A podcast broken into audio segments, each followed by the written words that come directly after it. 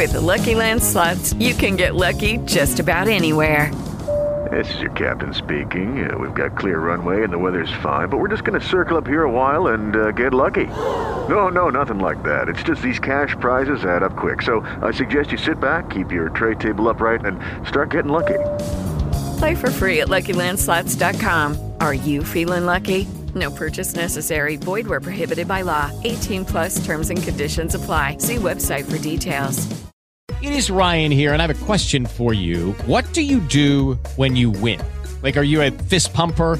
A woohooer, a hand clapper, a high fiver. I kind of like the high five, but if you want to hone in on those winning moves, check out Chumba Casino. At ChumbaCasino.com, choose from hundreds of social casino style games for your chance to redeem serious cash prizes. There are new game releases weekly, plus free daily bonuses. So don't wait. Start having the most fun ever at ChumbaCasino.com. No purchase necessary. VGW Group. Void were prohibited by law. See terms and conditions. 18 plus. Resound Lab. Hey guys, what's up? This is the professional party boy, Javi Palanya. Welcome to Pass Out, where we interview your favorite basketball and nightlife personalities the only way your professional party boy knows how to, which is over a few drinks. So since this is our very first episode, aba syempre dapat very special din yung guest natin for today. So I brought in one of my idols in the industry, someone I really look up to. Pass Out Nation, please welcome former UP Fighting Maroon, former FEBL stalwart, ABS-CBN sports analyst, and today YouTube's newest sensation with 52,000 subscribers to this date. Please welcome the one and only Mikey Reyes. Hindi ka angat sa industriya yung tong idol mo, bro. eh pare, ikaw nga nasa taas eh. Paano ko aabutin yung taas kung di ko, kung di ko kakausapin yung nasa taas? De, pero I appreciate you for, ano, pare, for having me, bro. Yeah, um, kasi guys, uh, I thought of having Mikey for my first episode kasi uh, usually si Mikey, he guests, uh, he talks, he's the one who's interviewing people on his channel.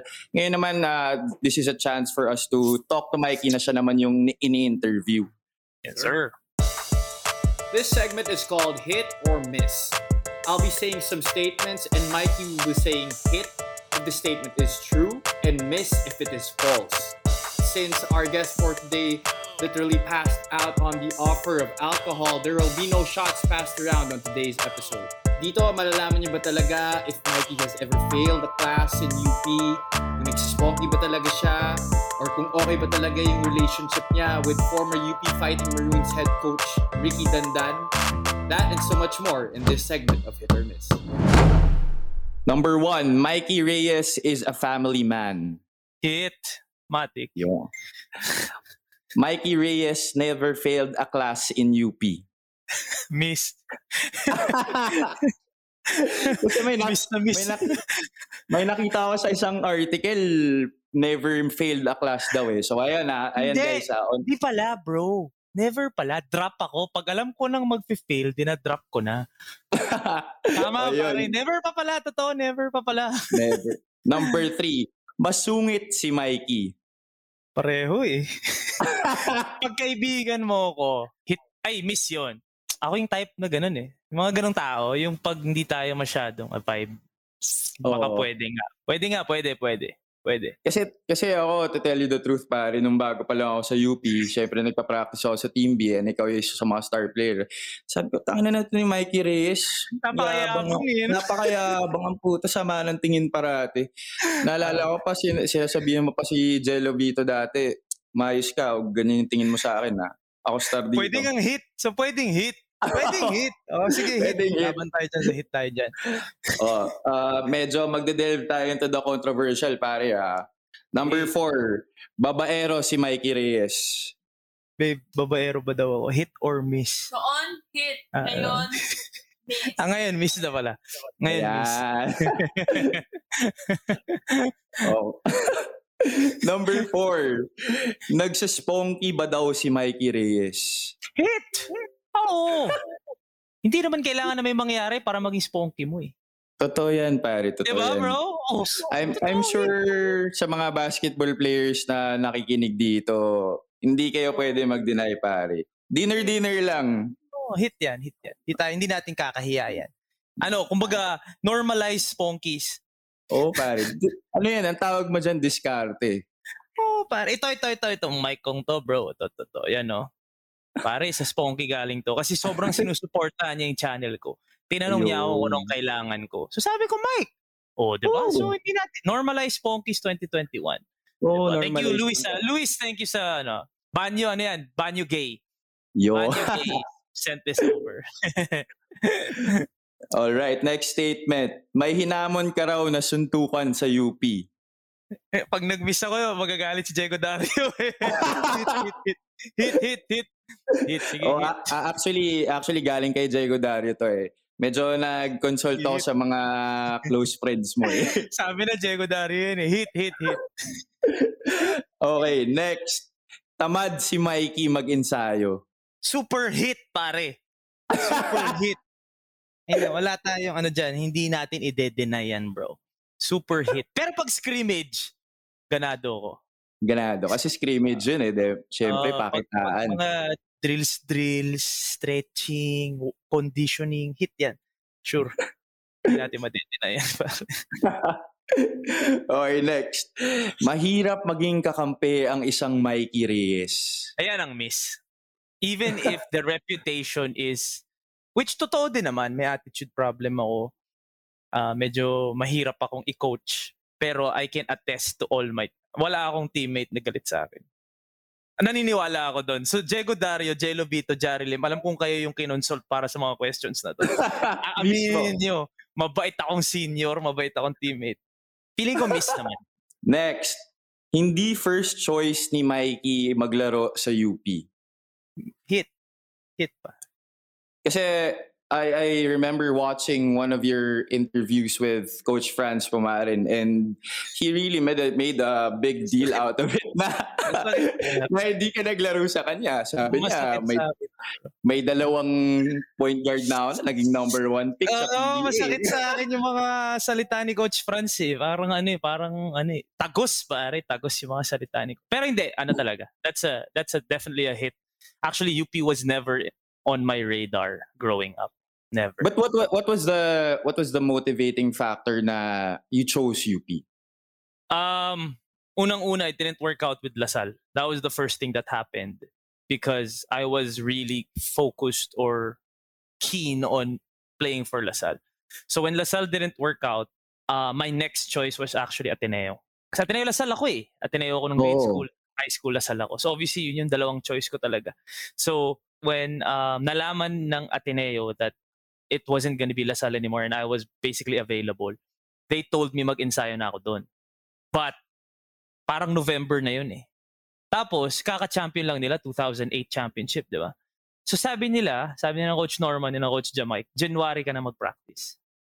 So okay, sige, practice ako January. Pero yung UP, kinukulit na ako niyan since summer. Coach Putit, Coach Aboy, ganyan-ganyan. And I really felt na gusto nila. So actually, um, I've said this time and again, dapat magpa-practice lang ako sa UP to prepare myself for Ateneo. For Ateneo. Pero hindi na ako nawala. Tumuloy-tuloy na yun. Tumuloy-tuloy na sa UP yun because I really felt the ano, hospitality nila. And yung challenge eh, sobrang challenging sa UP. Hindi man hindi hindi ko man nakamit yung mga mga goals ko when I entered. I wanted that challenge to, you know, try and help UP gain back its ano, its mga win, it's it's success. And would you believe na choosing UP was a big part in your success later on in your career? Kasi alam ko si Coach Aboy at the time was the one of the assistant coaches or the team manager yata ng Talk and Text doon. Talk and pinapag, pinapag-practice player ka na nun sa Talk and Text. first year college pare, susunduin niya ako sa STS class na alala ko yun. Because he would text me, magte-text yan. Ang practice nila kasi mga 1. So mag magte-text yan ng mga 11.30, gano'n. Nasaan ka? Nasa class, coach. Susunduin na kita dyan. Saan class yan? STS. As in, wala yun. Tayo, alis. Jason Castro pa naman ang kapractice mo. Jimmy Alabag Oo, eh. di ba? pare. ta- Di Takbo mo pa yun. ako agad. Oo, so it was really, uh, I, I, I have no regrets. Siguro meron nung sinabi ni Coach Franz, pero sakit pa din sa akin yung mga sinabi ni Coach Franz tsaka ni JV Casio. Si JV din. Oo, pero ano naman, it was, it was, I feel like that was the path for me. All right, next statement. Hanggang ngayon, may galit ka pa rin ba kay Coach Ricky Dandan? Wala na. Wala na, Coach Ricky. Ngayon, pag nakikita kami ni Coach Ricky, sobrang, Coach! Kumusta ka na? O, si- ano din yan? Mikey, first time namin ever mag-usap ni Coach Ricky. After that, yung nangyari. Hindi na ako player. Mm, Ganun okay. katagal. The first time we ever spoke after the whole thing, Araneta. Ano na ako? Analyst na ako ng NCAA. Nanonood lang ako ng game. Siyempre, ABS eh. So, medyo ano tayo. Pumapasok lang tayo pag game. UP game. If I could rem- hindi pa nga, at- UP na ba sila nito? 2016? Hindi pa ata, bro. Di pa, di pa. Alam ko 2017. Oo. Or So, nakita kami doon. 2018. Tsaka nung nag-uusap kami, parang wala lang. We never Ah, spoke about it. We never spoke about it. We never talked about Talagang, coach! Ganun na kagad. Alam mo yung ganung vibe? Oh, Mikey, Oh. kumusta ka na? Ganun yun. Oh, kumusta ka na, Mikey? Ganun. So it was, Parang it water, was water under the bridge na. sobrang never namin in-address. Never namin pinag-usap. Eh, syempre parang, you, you, you- time, time will always heal wounds eh. So I really never had, syempre at the time, sobrang galit kami siguro sa isa't isa. Pero after a few, parang, ano ba naman yung ano, di ba? Yun yung parang, feeling ko pareho naman kaming, we could have been better. We could have Yeah. done better. Walk us through kung ano yung nangyari. Ba't kayo nagkaroon ng rift? First game pa lang ng season. Game pa lang, first And then after that, you quit. Enlighten us. Kasi alam ko marami pa rin di nakakaalam kung bakit nangyari yun. Ah, first of all, aminado ako sa attitude problem ko. Alam nyo naman yun. I always say na may may, may saltik talaga ako ng player ako. So, we were playing Adamson first game. That was my first game back also from a two-year layoff. Kasi nag-sit out ako 11-12 eh. Kasi Yes. injured ako shoulder. So 13 na ako bumalik. So when I went when I went back, ako yung top point guard ni Coach Ricky. Like Coach Ricky and I were super kumbaga nung whole summer na yon he would get on me because he knew na kailangan mo ako para manalo tayo eh. So talagang nag-aano kami. Like, hindi kami nag-aaway ah, pero he was super pushing me. And then there would be games na kakausapin niya ako na kasi parang just to be, uh, there was an instance na tie ball game. Ay, hindi. Up to kami. Ano lang to? Tune up, bro, ah. Up to kami. Nag-turnover yung teammate ko. Stupid turnover. Nakashoot sila, nag-overtime. Hindi na tinuloy yung game. Tie. Kasi tune up lang. Tapos, Oo. Yung buong team, parang, okay lang. Tune up lang naman eh. Tie. Nagalit ako. Sabi ko, hindi eh. We could have won eh. Ba't tayo nag-turnover ng ganong kalokohan? Then, kinausap ako ni Coach Ricky after that na parang eh, kailangan eh, ano mo yung team, kumbaga, sa'yo manggagaling, blah, blah, blah, blah. Kasi I was the point guard, syempre, di ba? So, okay kami the whole summer. Pagdating na first game, uh, we were down by eight. Mga ganon. Mga eight points third quarter. Sino ulit kalaban nyo nito? Adamson, pare, Jericho Cruz. Down by eight, third quarter. Um, so down by eight. Nakashoot kami, hindi ko na super maalala, pero nakashoot kami, down by six. Nagminti si Adamson, nakashoot ulit kami, down by four. Nagminti si Adamson, bola ulit namin. Nagmintis ako, coming back. Down four kami Okay. nagmintis ulit si Adamson. So, yung run, yung momentum, kahit papano, nasa amin pa. Kasi kung nakashoot si Adamson, then maybe bumalik yung momentum sa kanila. Eh, nag-miss ako. Nilabas ako ni Coach Ricky. ito yung, ito yung, nakastop kami, so sobrang hype ko pa na parang, let's go, let's go, down 4 na lang tayo. Down 4, inbound na, let's go. Pagtingin ko bigla ng, commis- ng committee, nandun si, si Soy, Oh, si, sa si Lum. Alam mo ko na, na parang, wait, ako? Like, wait, down four na lang. Something like that. Tinawag ako ni Ensoy. Now, this is where I, dito ako medyo my fault to. Nagdabog talaga ako. On the court. On the court. Kita ng Talagang lahat. Parang, oh, talagang parang, hindi, I have this, I have this mentality na medyo mali talaga that I will show everyone talaga. Wag niyo wag niyo tutularan to mga kaibigan. So talagang gumanon ata ako, parang gumanon ata ako or something, I don't know, I forget. Paglabas kong ganon, pinagmumura na ako ni Coach Ricky, pare. As in, bro, pagdaan. Ano yung pagdaan mo? Yung tingin sa'yo ni Coach Ricky, yung nakakatakot si Coach Ricky, di ba? Hanggang ano yun, tubig. So pagdating ko sa tubig, uminom akong tubig, pinagmumura pa rin niya ako. And then yun, po ako, um, third quarter pa lang to ah. Coach Manny Dandan, yung brother ni Coach Ricky, assistant namin at the time, approached me. Sabi sa akin, Huy, ano? Easy ka lang. Ginanon ako. Sabi ko, Coach, pasabi kay Coach Ricky, mali ako. Naiintindihan ko, mali ako. Pero, mamaya na kami mag-away. Kumbaga mamaya na kami mag-away kasi Oo. first game UAAP to eh. Kumbaga may fourth Oo. quarter pa eh. Kumbaga mamaya na kami mag-away. Sabi ni Coach Manny, hindi sige, susubukan ko. Punta siya kay Coach Ricky. Eh wala. Talagang ano na eh. Medyo sumara na yung isip ni Coach Ricky no, na hindi na niya ako ibabalik. So hindi na niya ako binalik the whole fourth. Um, natalo na kami. So when we got back to the dugout, medyo asar ako na we could have at least laban, di ba? Oo. So yun, nagalit siya sa dugout. Um, on the way home, galit na galit sa akin yung dad ko. So sinabihan ako ng dad ko na parang mag-sorry ka kay Coach Ricky.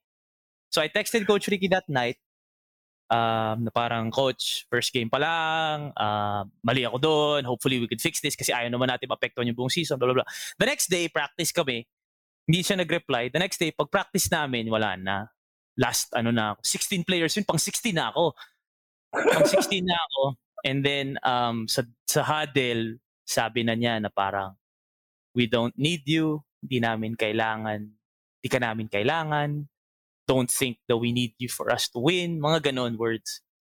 Now, this is where the immaturity on my side comes in. Na instead of me taking that as, hindi, kakailanganin niyo ako, I'm gonna be, I'm just gonna stay here. 'Di ba? Kasi at the end of the day, emotions yan eh. Oo. Coach Ricky, Coach Ricky could have, yeah, Coach Ricky could have said that specifically kasi mainit pa siya dun sa nangyari that day prior.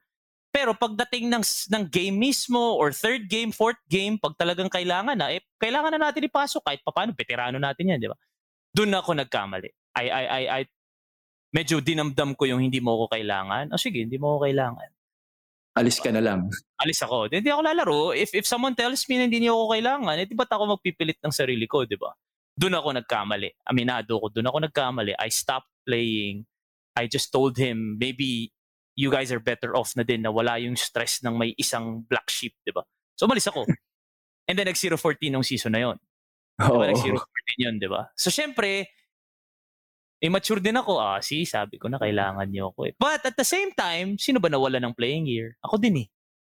I could have been there, eh, di ba? So, ano din, yun, dun, dun, dun pupasok yung, alam kong mali pa din ako, even if that was the, even if nag 0-14 sila that. Kaya hanggang ngayon, isa lang ang 0-14 ko ah. Hindi ako kasama dun. 0-1 lang ako dun. 0-1 lang ako dun. Kumbaga, ito sa bad thing and a good thing. Nung tumanda na ako, ito yung na-realize ko. Na-prove ko sa sarili ko na kailangan niyo ako. But at the same time, it didn't do me any good din naman eh. I Oo, could have played. is- Yeah. I could have played, di ba? I could have played against Roy Sumang, Terence Romeo, L.A. Revilla. Di ba? Sayang yung playing year ko.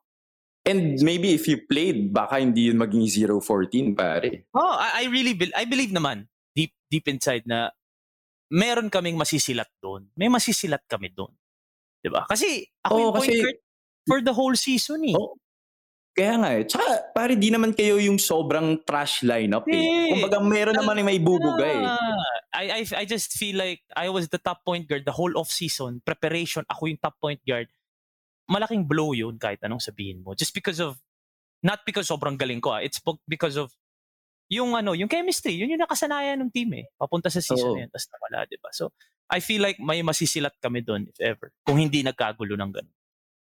Tsaka yun yung experience mo as the veteran point guard eh. Nawa- yun yung nawala eh. yung Ah, leadership, kumbaga, you were preparing the whole off-season na ikaw yung nasa taas. Eh, ang naiwan nun. Si, Asylum, si Dario. Ensoy, sec- second year pa lang Ensoy nun. Wala pa si Diego, Diego nun. Ay, oo, tama. Wala pa si Diego. Oo. So si Ensoy, second year pa lang, Jason Ligad, pinag-point guard. Na eh, di naman point dapat. guard yun. The whole time na off-season, shooter siya. Ako yung si-set up sa kanya. eh. Kyle Oo. Suarez, napilitan mag-point guard. So, ano talaga, nabutas talaga. That's where ako yung may kasalanan nun. Na nabutas. Diba? See it from another from another angle. Two opportunities for Reyes, and he comes up short. minadali, Marco. You look, you saw how he hurried that shot? Gap between free throw number one and free throw number two for, for Mikey Reyes, which I don't know if it's helping him or giving him a problem right now or icing him. We'll, we'll find out in a few seconds here. That's what we're talking about. You weren't confident shooting those last two free throws against Ateneo. Hit or miss? Hit, pare. Grabe ba talaga yung kaba mo nun, pare? As in, have you, I- before, prior ba to that, meron ka na bang situation similar to that na Bro, wala. Bro, wala. you had, it was in your hands to win it? Oo naman, but never on the free throw line. It's Iba different. talaga yung sa free throw line eh. I've made game winners, three points, pull up, lay up. Iba yung free throw line, pare. That was my first ever crucial free throw na ganong magnitude. And people forget, I had 15 in the quarter. I had 15 in the fourth. So Yeah, I was You, you had the game high 19. Oo, I had a game high 19. Um, I had 15 in the fourth. I had four points lang first three quarters. So ano ko noon, sobrang lamig. Pero for some reason, meron akong, meron akong ano eh, may mga araw talaga ako na mabilis eh. Parang biglang shoot lahat. So I had 15 in the fourth. And then, I took that step back. Honestly, kung hindi niya ako final, which to this day naniniwala ako, foul talaga yon. Huwag niyo akong ano yun, foul talaga yun. Chris knows that. Kung hindi niya ako final and I could, kung natira ko yun, I feel like mas may chance pa yun versus yung free throw. Kasi iba eh. Iba talaga. When I was always matapang ako when it comes to shooting the last shot. Pero yung free throw, iba eh. Ano ko eh, parang game-like scorer ako. Kumbaga, off the dribble. Hindi nga ako magaling sa spot up eh. Yung spot up lang, nakating, naka-ready ka lang sa wing, tapos catch and shoot. Hindi nga ako magaling dun eh. More of ano ko eh, on the ball eh. Kaya On hirap ball sa akin noon man. But, I have to say man, I was always a good free throw shooter before that. Talagang before that. And then, ah, wala bro. It was really, I mean, aminin ko man, talagang di ko na makontrol yung bola. Ano talaga? I still don't see it as a choke job to this day. Kasi for me, a choke job is kung natakot ka sa moment. Pinasa So, ko. so hindi ka natakot sa moment. Hindi ako natakot sa talagang- moment. Kasi Talagang kinain ka lang watch- talaga ng emotions mo. Oo. If you watch that game again, we were down to JR had the ball. Kinuha ko sa kanya pa. Talagang spumrint ako, i-hand off mo sa akin, tumabi kayo lahat. Kasi ganun yung mentality ko eh. Ako magpapatalo. So, I didn't shy away from the moment. So, it wasn't a choke. It was a, wala, mintis. Hintis lang Kinabahan. Ganon. Kasi para sa akin, choke yung ano eh. Natakot ka dun sa moment. Yung, uy, ikaw tumira. Marami, marami magagalit sa akin. Pero like Lebron, o ikaw tumira. Hindi. Ah, trabaho ko yun eh. As, as Oo. yung senior yung ng top team. gun eh. Oh, a few possessions ago, tumira si Diego Dario, pinagalitan ko eh. Sabi ko sa kanya, ba't mo tinitira yan eh sa akin ang play? Kumbaga, mas makakatulog akong ako nagpatalo rather than siya nagpatalo. But don't get me wrong, if Diego made the shot, hindi naman ako magagalit. Pero mas gusto ko nang ako yung magpapatalo. So yes, kinabahan ako, but never ko papasa yon. You almost quit basketball, hit or miss. Hit, pare. I actually already did. Well, pero ano, 'di ba kasi you you you tore your ACL Yeah. and then after that you tried to make a comeback. Yung yung time na na ACL ka, you were ready to quit already, right? the first time that I actually wanted to quit was when I didn't sign na with Token. Talk and text. When I didn't sign, nagpa-draft ako noon eh. Ang ang draft ko naman was post ACL eh. Nag yun nga, hindi ako na-sign. Actually, quit talaga ako. Nag-quit talaga ako. Nag-stop na ako mag-basketball noon. Tapos, naglaro lang ako sa sa ABL, nag-import ako sa Thailand, yung mga ganong import-import lang. Pero ano talaga, it it wasn't the same na. It wasn't the same. Kahit yung MPBL stint ko, parang it was more of, I was already having fun. Hindi na siya, para makabalik ako ng PBA. Hindi na siya ganun. Oo. Never na siya naging ganun. Never na siya naging ganun. Kumbaga, masabi mo ba na wala yung passion? Hindi na ako kasing wild nung bata ako. Nung bata ako talagang basketball 24-7. Nung nag-MPBL ako, dami ko nang ginagawa noon. Nag-work na ako noon. Oo. It was more of a passion pa din siya pero hindi na siya yung livelihood. Oh, wait, we're done with hit or miss. Now, let's uh, talk about uh, Mikey Reyes off the court, Pares. As a lot of you, a lot of the people know how you are on the court as a basketball player. When did the journey start for you after basketball? And then walk us through that journey, pare, yung post-basketball career. mo. So when I tore my ACL, I was invited to cover a game for the FBA kay Coach Vince Season.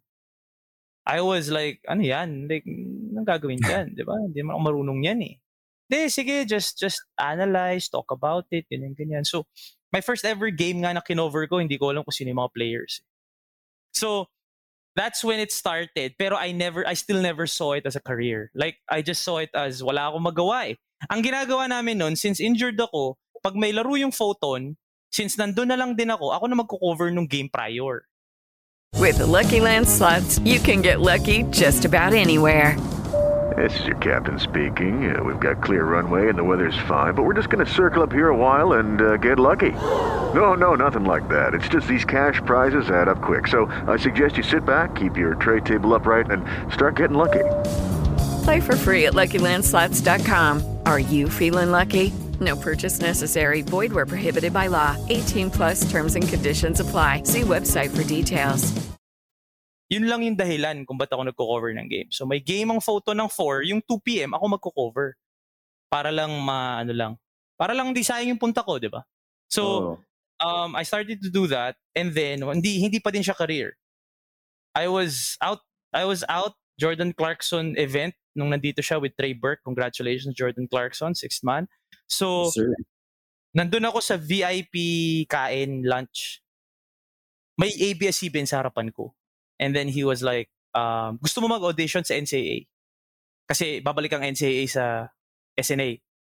So, sabi ko, ay, ayoko. Like yan, seryoso na yan eh. SNA na yan eh. So, seryoso na yan. Ay, Ayoko, mahirap yan. Ganyan, ganyan, ganyan. And then my friend Tin Gamboa convinced me, nandi, sige mag-audition ka kasi siya din mag-audition. So anyway, I auditioned and then they got me and then it started there talaga. Na hindi ko pa siya siniseryoso at the time. Kasi I, in my head, player pa din naman ako eh. Parang naghanap ka lang ng gagawin.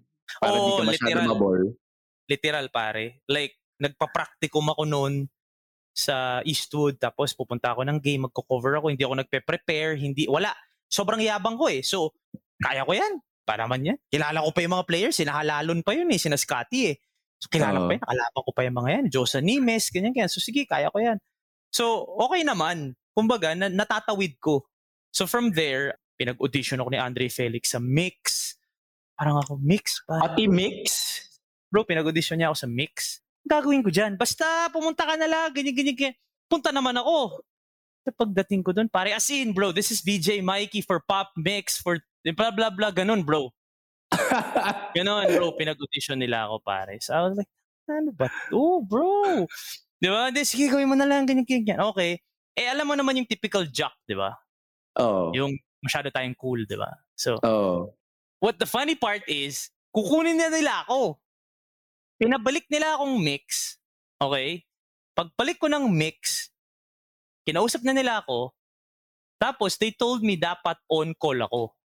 Doon ako na pa, eh, gusto ko pa mag-player eh. Pagaling na yung ACL ko noon eh. Pagaling na eh. ACL ako nito this whole time, kaya nga ginagawa ko yung analyst ek Tapos, ito, I'll be honest ah. Naisip ko sa sarili ko, pag pumunta ako ng pool club, tas nandun yung mga kaibigan, pagdating ko dyan, aasarin ako ng lahat. Uy, VJ Mikey! Nandito na si VJ Mikey! Dito! Sabi ko, kaya ko ba yun? Parang hindi ko kaya yun, pare. So, hindi hindi ako, ano, I didn't push through with it. I don't know if they were offering me na a contract talaga or second screening or something. I don't know. Basta hindi ko tinuloy. And then from there, yun na yung nagpa-draft na ako, PBA. Hindi nag-workout. So nag-trainer ako for a while, nagtrabaho ako sa Titan for a while. I realized I'm not for an office job. Hindi ko control yung time ko, so hindi ko ginawa yung office job. Um, hindi ko ginawa yung yung trainer. Umalis ako Anytime Fitness because I wanted to be on my own na freelance training and then I did that. MPBL came back. Then nag-MPBL ulit ako so I stopped training clients. And then yun, pinagsabay ko ngayon yung MPBL tsaka ana- analyzing for UAP, NCAA, ganun. But I always knew that I wanted to build something. Nag-Titan ka pala. Anong position? Parang brand, ano ko eh, sa brand.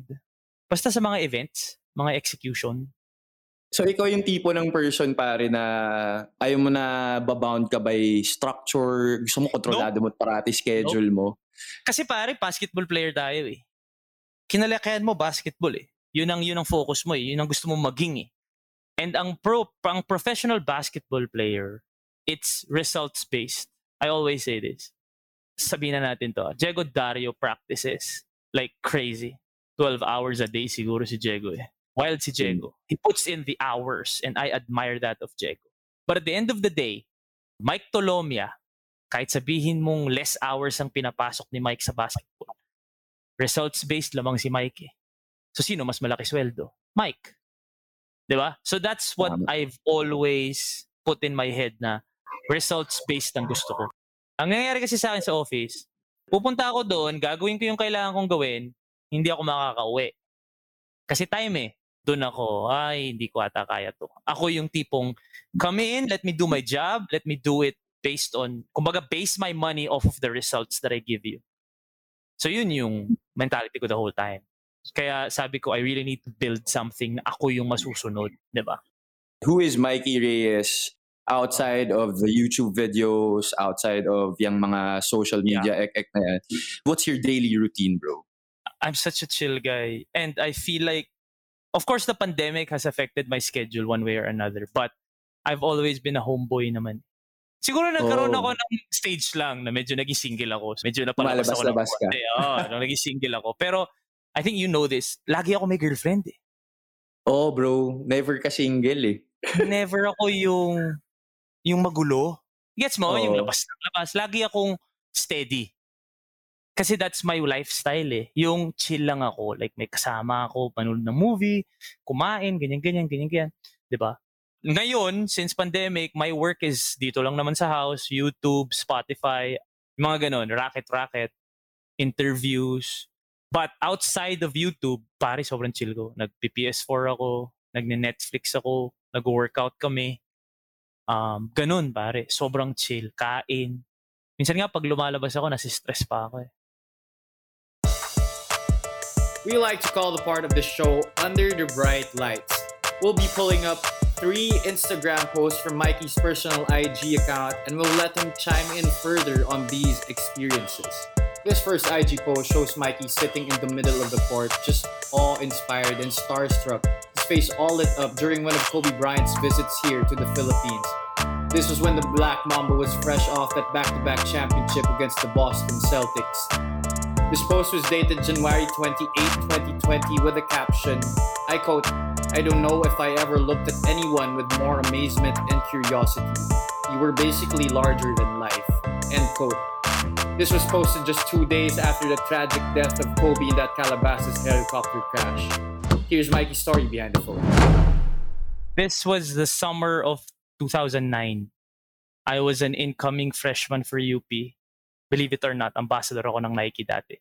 I was, fun fact bro, I was the second high school Nike High school ka pa lang? Nike athlete ka year na? high school ako. Fourth year high school ako. Um, they talked to me. Actually, dalawa kami ni Martin Reyes. Lasal ah, hindi Martin UP. Oo. So, nung kinausap, ako kasi, nag-Nike Elite ako eh. Tapos nag-MVP ako sa Nike Elite, pinadala ako ng China. Siyempre, pag pinadala ka ng China, pupunta kayo sa Nike office, ganun-ganun, di ba? So, it was me, Clark Bautista, Ian Sanggalang, Papot Paredes. And then they told us na yung mag-all-star sa Nike All Asia, pag uwi, ambassador na. Nung nag All-Star ako, actually, syempre nung nag All-Star ako, bro, that was the last thing on my mind. Nakalimutan ko nga na may ganung ano eh. Hindi ko iniisip. Eh. So anyway, pagbalik ko ng ng ng Philippines, yun na, pinapunta na ako ng Nike.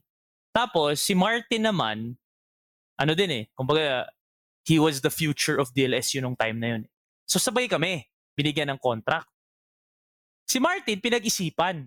Hindi naman pinag-isipan, pero inuwi. Inuwi niya yung contract kasi check daw niya sa dad niya. Mag-uusap sila. Ako, sakto, nung nandun kami sa office, binigay yung contract, dumaan si Kiefer. Kiefer was first year high school ata si Kiefer nito, bro. First year, second year. Pagdaan ni Kiefer, pare, dala niya lahat. So pagdaan niya, nasa elevator pa siya, sir, gumanon pa siya kay Sir Tony, nasa kasama, di ba? So kami Oo. parang, oh, Keith, ganyan-ganyan. Oh, sir, oh, ano pa ron, Mikey, ganyan-ganyan. Oh, sige, ingat kayo, ingat kayo. Dala na niya lahat. Pare, sabi ko, wala. Hindi ko pag-iisipan to. Pinirmahan ko agad. So nauna ako kay Martin ng isang araw. So I was the second high school Nike athlete ever. Two years akong naka-contract. And then that was my fourth year in LaSalle and then first year in UP. And then when I when my second year came in, dun yung nag 014 kami. Tapos binitawan Before ka before the season, binigyan pa nila ako. Hindi na ako nakapirma nun. Pero before the season, oh, ito yung stock mo for the season. Kumbaga, ang dami nun. Ito yung stock mo for the season. Eh, nag 014 kami. So, ako na mismo yung hindi na, hindi, hindi ko na tinanong kung ano yung next plan nila sa akin. Eh. Sabi ko, ah, wala na to. Okay. So, hindi na. But that was that summer entering my freshman year. Kobe was gonna arrive and then they they asked us the oh, kung free ba kayo. Siyempre, di ba? Free ako, ganyan, ganyan. I have two things during that time. My biggest regret and my biggest, my happiest Kobe memory. Biggest regret ko was I wasn't that, hindi ako naging kasing fanboy katulad ng ibang teammates ko. Kasi nandun kami lahat eh. Sina Kevin Ferrer, Terence Romeo, Kiefer Ravena, Mike Gamboa. Lahat sila picture-picture with Kobe. Ako noon, I was, syempre, cool tayo. Pakul, pakul. Oo, parang hindi masyado, di ba? Hindi ako masyado nagpa-picture. But, my happiest moment, that's when they won against the Orlando Magic. 2009. Syempre, pagbaba ni Kobe, nandun kami lahat. Kinamaya namin lahat. Sabi ko sa kanya yun, pare. Siyempre, Kobe, para close kayo, di ba? Yo, Kobe! Ganyan kami na, di ba? Kobe! Ganyan, ganyan, di ba? Kobe, you better go back to back. Ginanon ko siya, bro. Then he was looking at me and then he was like, oh, for sure, for sure. Gumanon siya. Kaya nung nag-back to back sila against Celtics, alam kong para sa akin yun. Yun. Dinedicate niya sa akin yun, bro. Kaya guys, ayan na, yung motivation na mag-back-to-back nang galing kay Galing Mikey sa. Reyes. Ayaw niya mapahiya dun sa isang payat na Pinoy na nakausap niya sa Pilipinas, para. I have a thing with autographs. eh. Autographs to me are, hindi ko gets eh. Ko Do you think gets. it's overrated? Oo, what am I gonna do with... Doon ako nagkamali, bro. Kobe yun eh. Lalo na ngayon. I should have gotten it. Lalo na ngayon, wala na si Kobe. Bro, Oo, grabe. parang- Grabe yung memorabilia dapat yun. Ang utak ko noon was I wasn't a fan of autographs dito sa Pilipinas. It- It's nothing personal with anyone. Like, hindi ko lang siya gets. Pero I think medyo may fine line naman na dapat ata pag NBA player kinukuha mo na. so Ah, hindi pare, ko ko, Kobe Bryant yun eh. But yeah, that photo is always gonna be memorable. Kasi kita yung mukha ko dyan eh. Sobrang Oh, ano ko dyan eh. Sobrang amazed ako kay Kobe niyan eh. Larger than Mukha life, nga. brother. Larger Mukha than nga, life. mukha nga. This next post was dated May 17, 2017. You could see here Mikey sitting with former Miss Universe, Miss Pia Wurtzbach. Miss Pia was one of his clients in the days when Mikey was still a personal trainer with Anytime Fitness. Here's Mikey's story behind his personal training days. in anything that you do or in anything that I've done or I did, relationships are always the most important thing. Even with with what I'm doing right now naman eh. 'Di ba? To be able to talk to people, to be able to invite people over and magkwentuhan ka. There's a relationship there. Eh. So naniniwala talaga ako na importante yun sa trabaho ko. I wasn't the best trainer, but what I offered my clients was a relationship. Magkaibigan tayo. Yun yung ginawa ko. I was actually top trainer for Anytime Fitness the whole time I was there. Four months ata ako doon. Aside So- from Pia Wurtzbach. Sige, go, go, bro. Sorry. Um, Lauren Reed, Maria Ozawa, um, I trained Sam Concepcion. Yun, yung mga yun. Si Marlon, si Marlon Stockinger, siyempre kasama. Pia nung time na yun. And then yun, uh, um, relationships pare. It's really building a relationship with people. Yun talaga yung puhunan mo, pare. No? Yun Madaldal talaga. ka. Sa sobrang pakul ko, sa sobrang jack ko nun, hindi ako nagsasalita. Alam mo yung pa-mysterious? Oo. Alam mo yung pag-jack ka pare, like, wag mo ko kausapin. Oo. Like, exactly, nung na-meet mo ako, unapproachable si Mikey. Kausap lang ni Oo. Mikey yung mga ka-close na niya. Oo, mismo. Diba? Sina Mo Gingrich, Dave Moralde, ito lang kausap. So, I think I've always been like this. Pero sa sobrang nagiging dominant yung pagka-jack ko, hindi lumalabas. Because yung pagka-basketball player ka nag-take over. So ngayon, since hindi na ako basketball player, fully, luma- lalabas ko na yung personality. Pero I'm sure, pare, ikaw kahit ganyan ka, alam ko you value relationships talaga. Kasi I know you believe that building relationships with people is the best investment in life. Sobra. Kumbaga, I've made a living out of relationships that I've built. Kahit medyo failure naman talaga yung basketball career ko. Failure, when I say failure, kasi hindi ka naman umabot sa goal mo, eh, which is the end goal, was to make it to the pros. I Yeah. feel like everything happened for a reason. Nagkaroon ako ng bridge to talk to people. And I've made a big enough name for myself na pag nag-reach out ako sa isang player na never ko nakausap, pero nung nag-message ako, ay, oo, Mikey, kumusta? So, parang, I really feel like relationships are exactly the biggest is and the best investment that you can put out. I'm so amazed at how yung whole videos mo, they're like almost two hours long. Wow. Bro, I'm I'm engaged the whole time. Kasi may may mga may mga shows na ganyan na sobrang haba. Mga Ah. gitna pa lang mabobore ka na eh. Pero yung mga videos mo bro, yung content mo, nagtataka ako bakit ang interesting pa rin hanggang dulo eh. People always say this, and I'm not even gonna lie. Kumikita ako. Aminin natin yun. Oo I'm not gonna lie. I'm not gonna lie and say I do this, blah, blah, blah, blah. Hindi, I do this because kumikita ako. But, talagang yung genuine interest ko sa kanila, nafe-feel nila eh.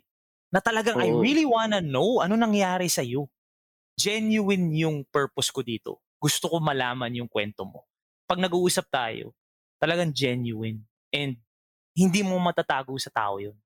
Hindi mo kaya maging ganun ka-plastic for two hours, bro. Oo pare, hindi talaga. Mahirap Plastic. yun. Dalawang oras ka plastic, bro, mahirap. Tsaka mahalata ng tao yun eh pag plastic Mahalata. ka. Pag, pag Mahalata. kunyari, nagkikwento siya and hindi ako totally engaged, meron akong sasabihin na, oo, di ba sabi mo kanina, nung 20 minutes pa lang tayo nandito, sinabi mo yan eh. So it makes them feel na nakikinig yung tao. So, Yes, ang puhuli right. mo, pare, laway, tsaka genuine interest for someone, di ba? To anyone, to everyone na talagang you have to build relationships if you want to make it to, at least in this industry. This last IG post was dated February 4, 2018 with the caption, With the baby and the bay on a Sunday. The baby, of course, pertaining to his lovely niece, who we always see in Mikey's IG stories, and the bay pertaining to his motorbike in the days nung single pa siya. Here's Mikey's story behind the photo. it was more aesthetic than it was. Ay, pero convenient siya, bro. I have to admit, convenient siya kasi walang traffic. Everything. definitely. But, nung single ako, pare, nakikita ko si Jericho Rosales, nakikita ko si ganyan, si ganyan, JC Intal, di ba? So, I, I had a phase na, until now naman, I'd wanna buy a bike again. Pero, yeah, I had a phase like that na sobrang into bikes ako. Pero, I never, I never took part in rides, yung mga long distance. Oo. Kasi nga, it wasn't fun for me.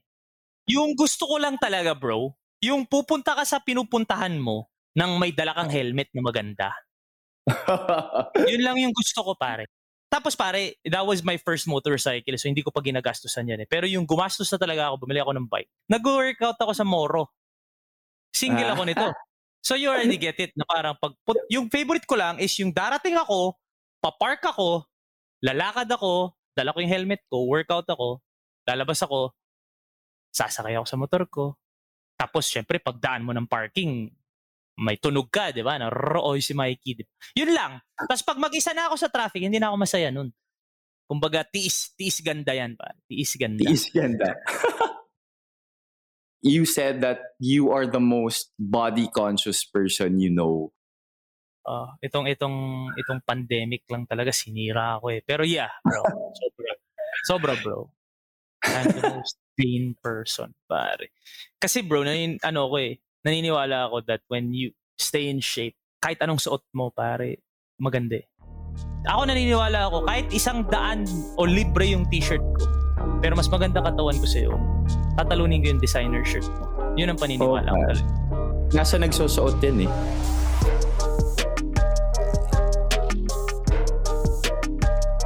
Paano ba nagsimula yung love story niyo ni CK?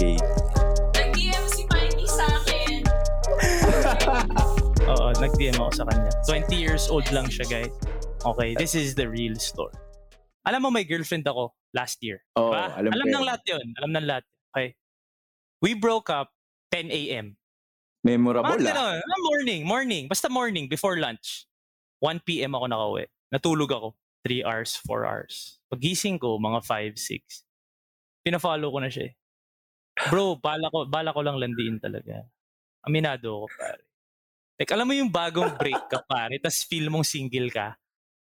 Yung, uy, pwede na ako mag-message ng hindi yan. No? Pero, I will say this, I've notorious, ano ko, cheater. DM slider. Aminado. Hindi, notorious cheater ako dati. Aminado ako, aminado ako. I'm not even gonna deny that. Pero dito sa last ko, hindi talaga. So never sila nagsabay. So anyway, alam mo yun, yung, uy, single ako. Pwede ako mag-message kahit sino. So yun. Nung finollow mo ba siya, finollow back ka agad? Hindi, nagpa-cute muna siya. Hindi siya nag-follow back. Ang unang tingin niya, ang unang nakita niya, sabi niya, bro, napindot lang kaya ni Sir Mikey to. Kasi kilala niya ako as an analyst eh. Kasi student Oh, manager siya. Student manager siya ng softball. Best friend niya si Jaime Ascalon na courtside reporter namin. Medyo ako yung senior.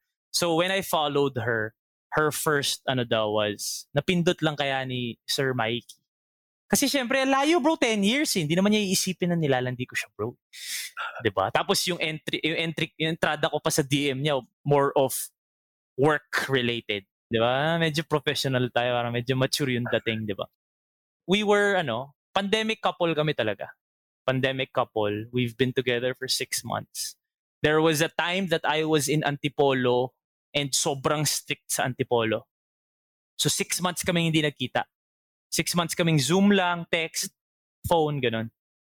And then finally, when I went back to getting my, kumbaga living alone, yun, nakikita na kami. So now we have this small office para nag-work. She actually works with me. It's been healthy so far. yeah, but y- y- y- yan na ba yung the one? Sinabi ko yan maraming beses na bro, ayoko nang sinasabi. Ilang beses ko na sinabi yan, ayoko nang i ayoko nang batiin. May tinawag na siya na daw. Oh, wag na, wag na natin batiin. Kumbaga ano na lang, malalaman nyo na lang. May mga plano kami Sige. within the next few months. Within the next few. Hindi naman to papanoorin ng magulang mo eh. So pwede natin sabihin. within the next few months. Pakita mo nga, o Ma- ayaw mo pakita. Ay, putang in. But yeah. Sige pare, abangan ko na lang yung kasal ah. We'll Sana hindi na happens. pandemic nun para invited lahat. we'll see what happens, bro. But yeah, it's been it's been great naman. Kasi you know how when you're young, you're ignorant of everything. Yeah. Sobrang positive pa ng buhay mo. Wala pa eh, hindi mo Mm. pa dinadaanan yung real world eh. Hindi pa siya nakakapag-real world, guys, kasi nagtitesis pa lang siya, gagraduate pa lang siya eh. So hindi pa niya alam yung mga nag-fail ka sa ganito, nag-fail ka sa ganito. Kasi ako, dinaanan ko na lahat eh. Hindi ako nag-basketball player, nag-office ako, blah, blah, blah. Ang dami ko na nagawa. Puro failure. Ngayon, kahit pa paano nagpipick up, siya sobrang ignorant sa mundo. So we kinda meet halfway in terms of I help her, kumbaga, with my experience natu- natutulungan ko siya. Pero with her positivity and ignorance of the real world, nafe-feel ko ding bata ako. Which is exactly what you need when you're starting something. Yung maturity medyo nasa kanya. Ako kasi yung immature. so kahit, So medyo kahit yung age gap 10 years, ikaw pa rin yung immature. 25 kami pareho. yun ang ano, yun ang utak. pang 25 kami pareho. Siya umakyat, ako bumaba, ganon. So, we're, we're ano, we try to make it work. Mikey, uh, I just want to give you a chance to promote uh, whatever is going on Yeah. right now, your channel. Uh, shout out rin sa mga fans mo. It's my turn. I'm gonna say a few words. Sa lahat ng mga naging guest ko na binigyan ko ng oras para batiin lahat ng mga gusto nilang batiin, turn ko naman ngayon.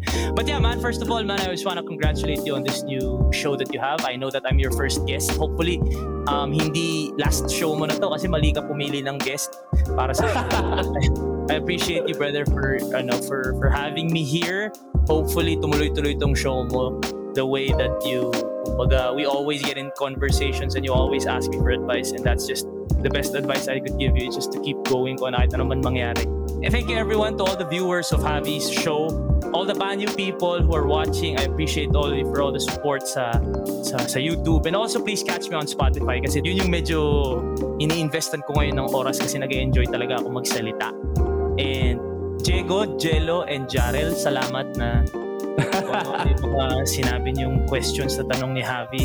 Um, please follow me on Instagram, Mikey.Reyes. That's my personal Instagram. Mikey.tv is our channel Instagram. Mikey.merch to those who are interested in getting our products. Um, also, Himagas by CK, the official Himagas of the brand. And uh, yeah, follow me also on Spotify as I try to put out good content outside of basketball. So it's medyo, ano na yun, medyo mas tungkol sa buhay na. And I appreciate you, brother, uh, for listening to our podcast this morning. Hopefully, I can still Yes, sir. continue to put out content and uh, ano, continue to inspire and motivate people. Kasi where I'm coming from or why I'm so relatable to to a lot or not not maybe a lot pero to a number of people is because I've always gone through failures. I wasn't the Cinderella story na sobrang perfect, sobrang ganda ng buhay niya. Kaya siguro relatable. 'Di ba? So I appreciate all of you again for catching this episode and hopefully man I'll see you guys soon. And yeah man, hopefully the support will always be there. Thank you, brother. Uh, appreciate you for your time. Talagang uh, you took time out of your busy schedule. Thank you talaga. Uh, I'll let you go right now, Mikey. Thank you to everyone who listened. And uh, hopefully see you guys again on our next episode.